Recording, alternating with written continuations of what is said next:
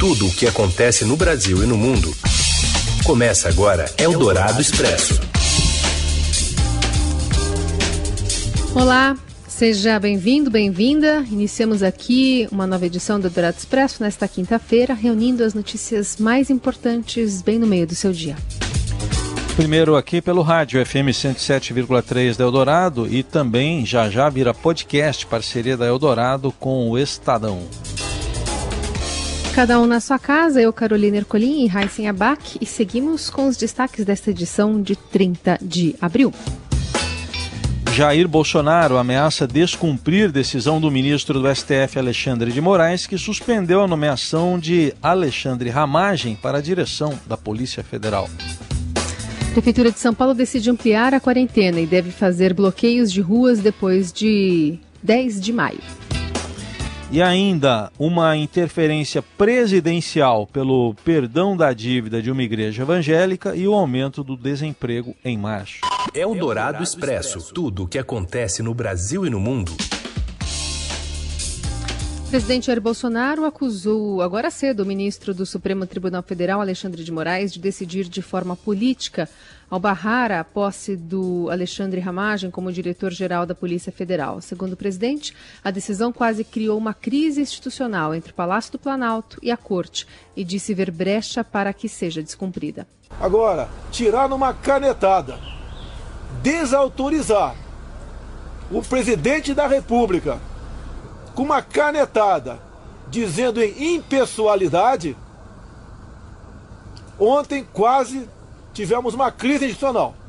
Quase, faltou pouco. Eu apelo a todos que respeitem a Constituição.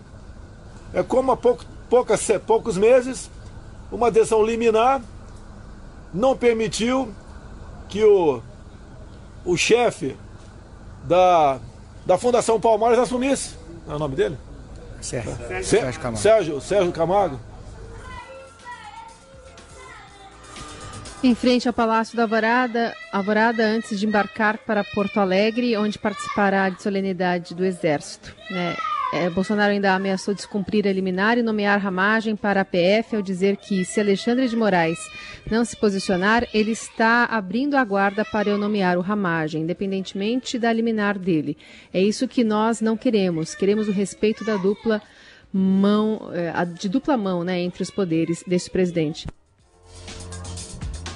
Bolsonaro ainda deseja a celebridade do Ministério do Supremo sobre a apreciação do recurso da AGU sobre o veto da indicação de ramagem. E eu lamento agora que ele não tem tempo. Agora demora semanas, meses, eu espero que seja tão rápida quanto a eliminar. Eu espero, no mínimo, isso do senhor Alexandre Moraes. No mínimo, espero senhor Alexandre Moraes rapidez, para a gente poder tomar as providências. Tá? Não justifica a questão da impessoalidade. Como é que o senhor Alexandre Moraes foi para o Supremo? Amizade com o senhor Michel Temer, ou não foi?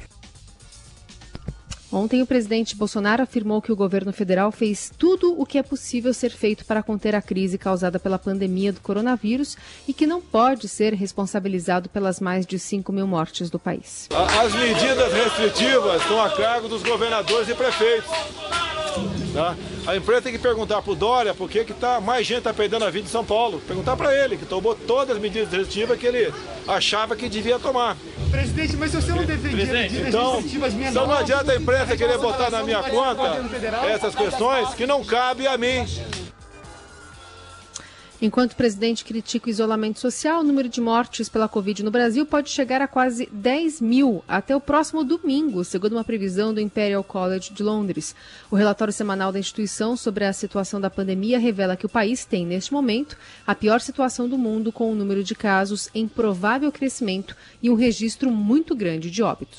O Dourado Expresso. E o presidente Jair Bolsonaro pressiona a Receita Federal a perdoar dívidas de uma igreja evangélica. Os detalhes com Idiana Tomazelli, direto de Brasília. Oi, Boa Idiana. tarde, Heisen. Boa tarde, Carol. Presidente Jair Bolsonaro teve um encontro na última segunda-feira com o secretário especial da Receita Federal, José Barroso Tostes Neto, e o deputado federal Davi Soares, que é filho do missionário R.R. Soares, fundador da Igreja Internacional da Graça de Deus. O que o Estadão apurou dessa reunião é que o tema foram as dívidas milionárias das igrejas com a Receita Federal. As igrejas são alvos de autuações milionárias por driblarem a legislação e distribuírem lucros e até bônus aos pastores que têm os maiores rebanhos de fiéis. Elas fazem isso sem efetuar o devido recolhimento de tributos. As igrejas têm imunidade no pagamento de impostos, mas o benefício não afasta a cobrança de contribuições, como a própria contribuição previdenciária. Segundo uma fonte do governo ouvida pela reportagem, o presidente Jair Bolsonaro já ordenou à equipe econômica resolver o assunto, mas a queda de braço continua por resistência do Ministério da Economia. Um eventual perdão das dívidas das igrejas traria prejuízo às contas públicas. Só a Igreja Internacional da Graça de Deus, fundada por R.R. Soares, tem 144 milhões de reais em débitos inscritos na dívida ativa da União, a terceira maior numa lista de dívidas de igrejas que somam 1 bilhão e 600 milhões de reais. A Igreja do Missionário também tem outros processos no CARF, que é o Tribunal Administrativo da Receita, a quem os contribuintes podem recorrer caso considerem injusta uma, uma cobrança ou multa aplicada pelo fisco. A reportagem procurou o deputado Davi Soares, que não quis revelar o tema da reunião com Bolsonaro e o chefe da Receita. Ele disse apenas que não tinha nada a declarar. O Palácio do Planalto não respondeu aos questionamentos do Estadão e a Receita disse que não iria se manifestar. Vamos lembrar que essa não é a primeira vez que o presidente da República faz aceno aos templos religiosos. Bolsonaro já tentou conceder subsídio à conta de luz dos templos e também permite às igrejas ocupar imóveis da União cobrando pouco por isso. Caso o presidente tenha sucesso nessa nova negociação com a Receita Federal para perdoar as igrejas, seria mais uma interferência política em órgãos de governo. Vamos lembrar que o ex-ministro da Justiça, Sérgio Moro, pediu demissão após Bolsonaro trocar o comando da Polícia Federal e acusou o presidente de querer acesso a relatórios sigilosos de inteligência da PF. O Ministério Público Federal também apura uma outra ordem de Bolsonaro para revogar portarias do Exército sobre monitoramento de armas e munições. Eldorado Expresso. A Advocacia Geral da União informou mais cedo que enviou à Justiça Federal de São Paulo um relatório médico de 18 de março, no qual atesta que o presidente Bolsonaro se encontra assintomático e teve resultado negativo para os testes do novo coronavírus realizados no mês passado. A AGU, no entanto, não encaminhou os laudos dos testes, conforme solicitado pelo Estadão e exigido pela Justiça, e pediu apenas com a juntada do relatório a extinção do processo movido pelo jornal O Estado de São Paulo. Na última segunda, o Estadão garantiu o direito de obter os testes de Covid feitos pelo presidente Jair Bolsonaro. Por decisão da juíza Ana Lúcia Petri Beto, a União teve um prazo de 48 horas para fornecer os laudos de todos os exames de coronavírus feitos pelo presidente. Bolsonaro já disse que o resultado dos exames deu negativo, mas se recusa a divulgar os papéis. E o Estadão também decidiu, nesta quinta-feira, pediu à Justiça Federal de São Paulo uma apuração de descumprimento de ordem judicial após a AGU não encaminhar então esses laudos, os laudos de todos os exames do novo coronavírus feito pelo presidente. A assessoria de comunicação da AGU informou a reportagem que encaminhou à Justiça um relatório médico de 18 de março, né, com esse quadro assintomático, como a gente já disse. O Estadão está tentando obter a íntegra da manifestação da AGU. Eldorado Expresso. A Prefeitura de São Paulo decide ampliar a quarentena e deve aumentar a restrição à circulação, inclusive de veículos na cidade. Acompanhe mais detalhes com Bruno Ribeiro. Oi, Bruno. O secretário municipal de saúde, Edson Aparecido, disse hoje que São Paulo não só deve prorrogar a quarentena para um período posterior a 10 de maio, como também deve criar restrições à circulação de carros pela cidade. A prefeitura vai instalar bloqueios em vias é, para tentar reduzir é, o, o, trânsito de pessoas e assim aumentar o isolamento social. É, algumas vias já têm sido fechadas ao longo dessa semana em testes que a prefeitura tem, é, vem fazendo, né? Testes educativos. E a intenção é que na semana que vem é, esses bloqueios impeçam a circulação. Tudo isso está acontecendo, segundo o secretário, porque a gente chegou no momento em que a ocupação dos leitos de UTI já, já uh, supera os 80% e a taxa de isolamento social está abaixo dos 50%. Quer dizer, tem mais gente na rua é, podendo espalhar a doença. Né? Ele citou que cerca de 6 milhões de pessoas ainda circulam pela cidade diariamente é, e os leitos de UTI estão acabando. Ele pediu para a população é, ficar atento ao noticiário, ver o que está acontecendo nos outros estados em que os leitos de UTI já acabaram e esse esforço é para evitar que isso aconteça aqui em São Paulo também e que o número de mortes aumente. É, segundo o Edson Aparecido declarou, é, os detalhes ainda de como, vão, como vai ser essa quarentena ampliada só devem ser divulgados na semana que vem. É, tem uma discussão no governo do estado, não na prefeitura, de, de iniciar um processo de abertura a partir do dia 10. É, mas mesmo o governador João Dória, que, que fez esse, esse, esse anúncio de possível abertura, também condiciona isso ao aumento da adesão ao isolamento social. As pessoas precisam ficar mais em casa na avaliação deles para retardar o, o, avanço da doença e assim é, retirar um pouco da pressão nos leitos de UTI. O Estadão continua acompanhando uh, todo esse processo e vai trazer as novidades assim que elas acontecerem. Eldorado Expresso. Agora a gente fala um pouquinho sobre as sete cidades do ABC na região metropolitana de São Paulo que passam pelo momento mais crítico da pandemia de coronavírus com o crescimento dos casos na periferia. A afirmação é do presidente do consórcio intermunicipal do ABC e prefeito de Rio Grande da Serra, Gabriel Maranhão.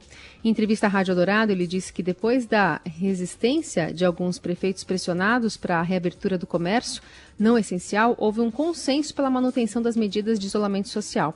Segundo Maranhão, o relaxamento da quarentena depende de dados que hoje não são favoráveis. Eu acredito que o que norteia todas e qualquer atitude, a gente sabe desse momento tão difícil que a economia do Brasil já vinha passando e piorou, mas sem dúvida nenhuma o que vai nortear todas as nossas atitudes são os números. Estamos entrando agora para a fase mais crítica da pandemia, porque de fato agora a pandemia, na minha opinião, está atendendo o grupo de maior risco, que é a periferia. E sem dúvida nenhuma, é, ficar em casa é a melhor opção, é a, melhor, é, é a atitude mais correta a ser tomada nesse momento, porque estamos ainda na rabeira de, uma, de, uma, de, um, de um crescimento muito vertiginoso no, no, nos números e mostra, dois dias atrás, o mundo teve o maior número de mortes, então estamos ainda no meio de, uma, de um grande turbilhão. Prefeito de Rio Grande da Serra disse que a ocupação dos 1.300 leitos de UTI no ABC já passa de 80% e cobrou um protocolo do governo do estado para transferências de pacientes de municípios que não têm vagas. Mas disse que as prefeituras da região já estão adotando essa prática entre as suas redes de atendimento. Gabriel também alegou que a região precisa de mais apoio da Polícia Militar na fiscalização do cumprimento da quarentena. De acordo com ele, isso inclui a obrigatoriedade do uso de máscaras no transporte público. A medida determinada pelo governador João Dória vale a partir do dia 4 de maio para toda a região metropolitana de São Paulo. As sete cidades do ABC lançaram ontem também uma parceria, aliás, em parceria com a Universidade Federal do ABC, uma plataforma online para buscar mais informações sobre os focos de coronavírus na região. A ideia é obter esses dados para direcionar ações de combate à pandemia por meio de um cadastramento que pode ser feito pelo site covidata.ufabc.edu.br. Eldorado Expresso. O Ministério da Saúde corre atrás de uma empresa que vai fornecer 2 mil aparelhos para montagem de leitos e alega dificuldade de encontrar um fornecedor. Informações com André Borges. Boa tarde, Heisen, Carol e ouvintes da Rádio Dourado o governo vem enfrentando muita dificuldade em adquirir os equipamentos, os insumos médicos para poder fortalecer o combate à Covid-19. É, uma dessas promessas que havia sido feitas para poder é, incrementar, melhorar a estrutura dos estados era a aquisição de 3 mil kits de leitos de UTI. Kits porque tem o próprio local onde o paciente é colocado, todos os equipamentos que ficam em volta dele para apoiar o atendimento.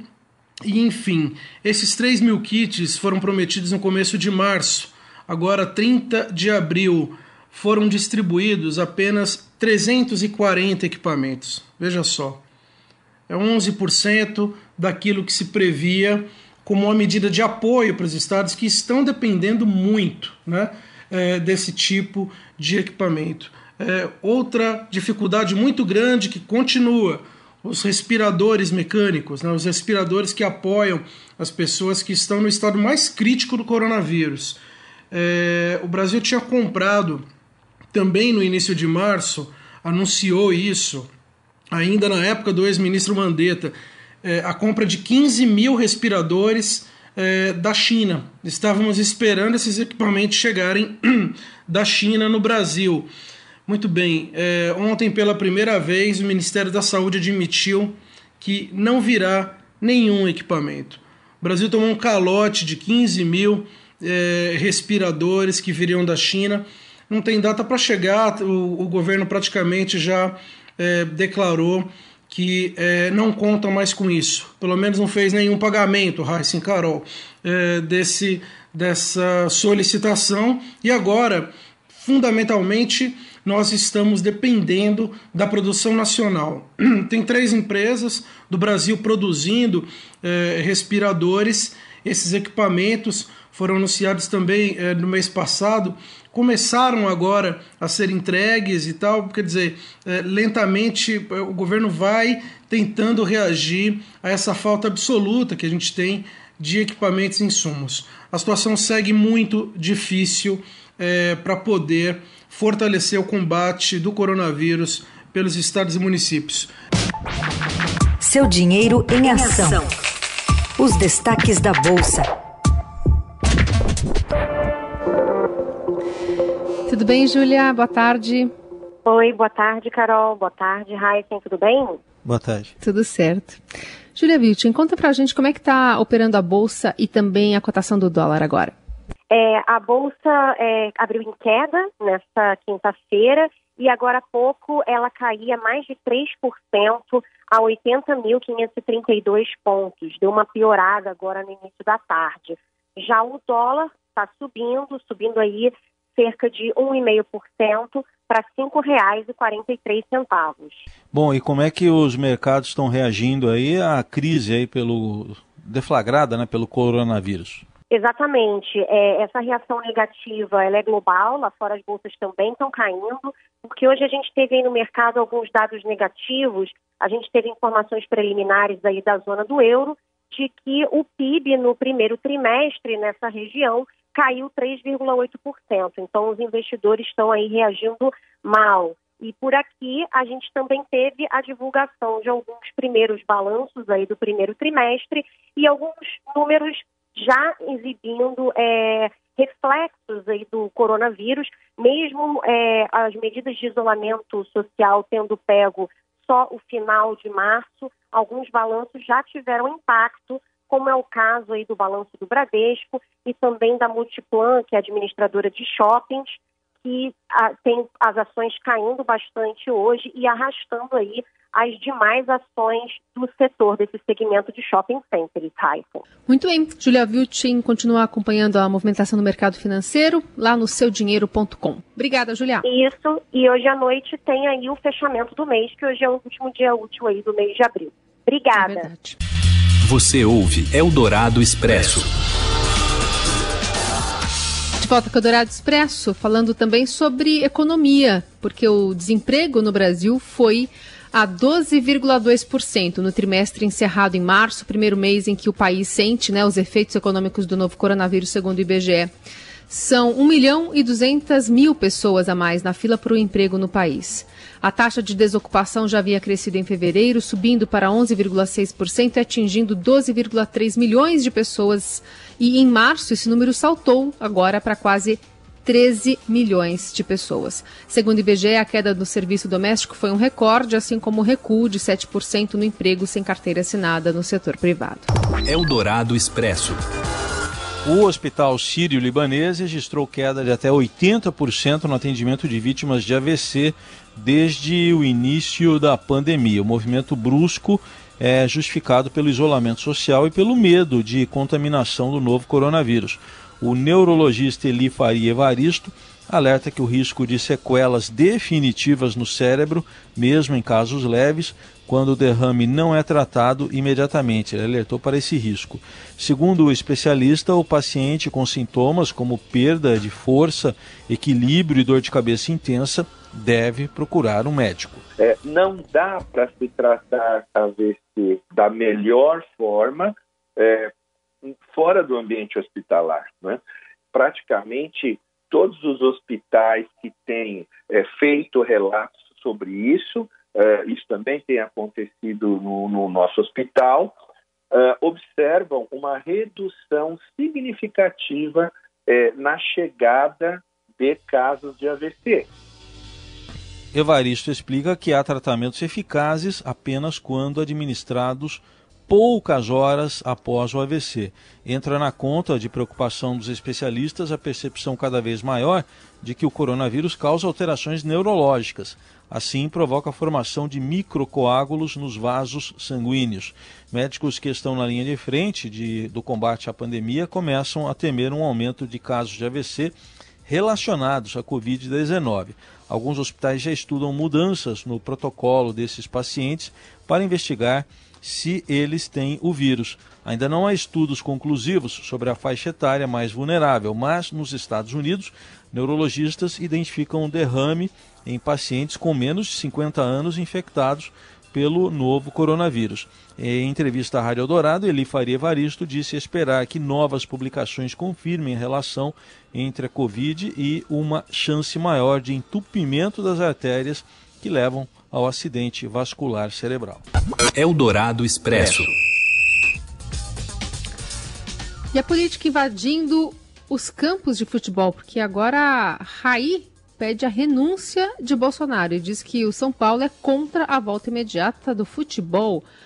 Conta tudo pra gente, Robson Morelli. Olá, amigos! Hoje eu quero falar de uma manifestação do Raí, diretor esportivo do São Paulo. O Raí, que é sempre comedido em suas declarações. O Raí foi forte numa declaração dada ao Globo.com pedindo a renúncia do presidente Jair Bolsonaro. Isso, Raí, que costuma ser mais tranquilo, costuma pensar muito mais antes de falar, soltou essa assim com todas as letras, colocou o presidente contra a parede e disse que o, o governo do Bolsonaro tem feito muito mal nessa luta contra a pandemia. O Raí é contra a volta do futebol neste momento. Ele acha é, que não dá para retornar enquanto é, os jogadores, as pessoas envolvidas não tiverem certeza é, que não vão ser contaminadas. É, quando o Brasil parar de enterrar seus mortos, ele faz uma análise muito bacana numa entrevista dada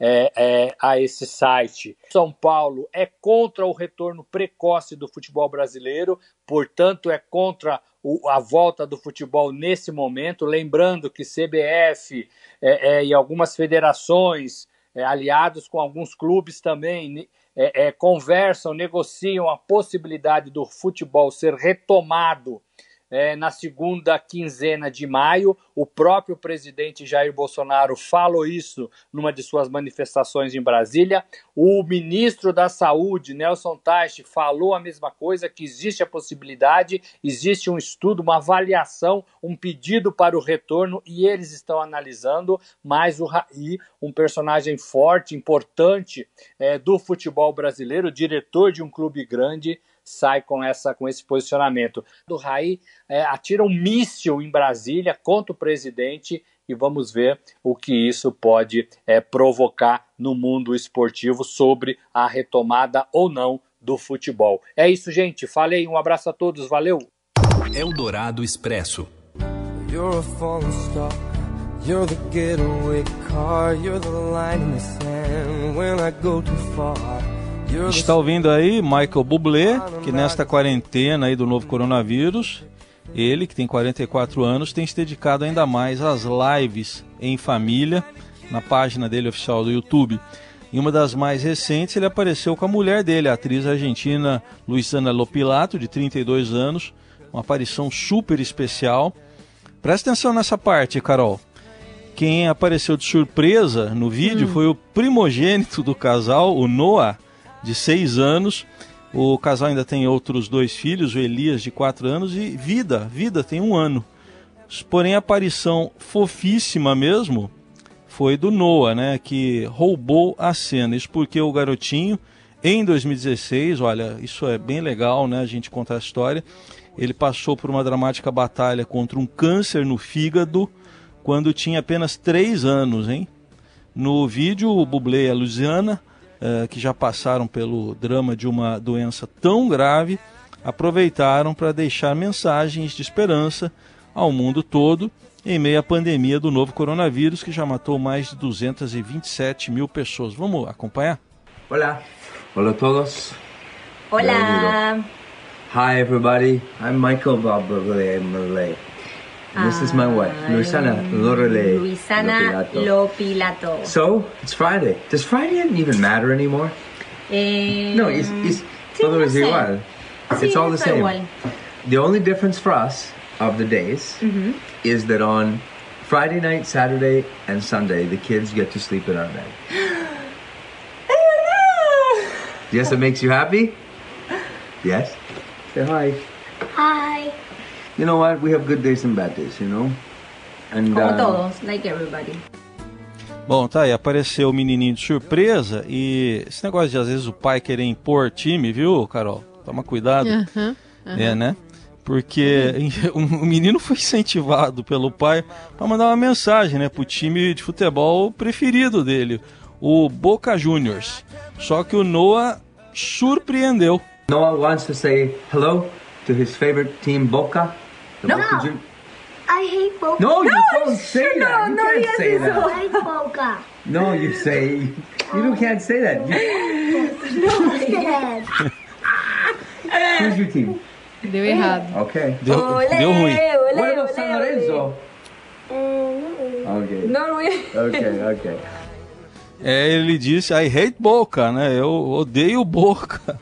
E ele torce pro River Plate. O, o, Nem o São Noah. Lourenço aí, que é o time do Papa, ele É. demonstrou gostar muito, né? Não, não rolou. É, é River. O time dele é River. Acontece, né? Acontece em algumas famílias aí. Invasões acontecem. Invasões acontecem. Pois é. Mas a gente vai encerrando por aqui esse Jornal Dourado com essa notícia aí bacana, né? O Noah de fato é lindíssimo, né? Super gracioso ali, abraçando os pais, enfim, aparecendo nessa live. Fica essa essa imagem, essa ilustração sonora para você nesta tarde de quinta-feira. Valeu, então. Boa quinta pra todo mundo. Amanhã, feriadão. Estamos aí. Até.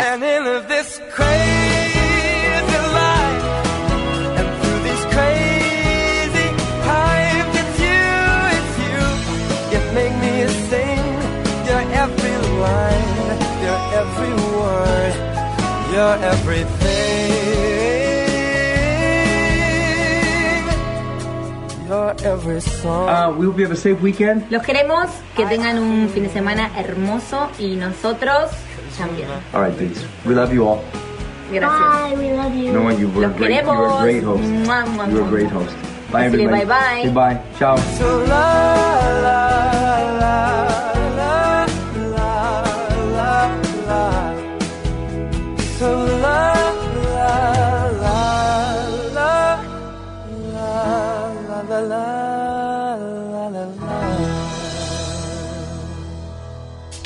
Você ouviu Eldorado Expresso tudo o que acontece no Brasil e no mundo em 15 minutos.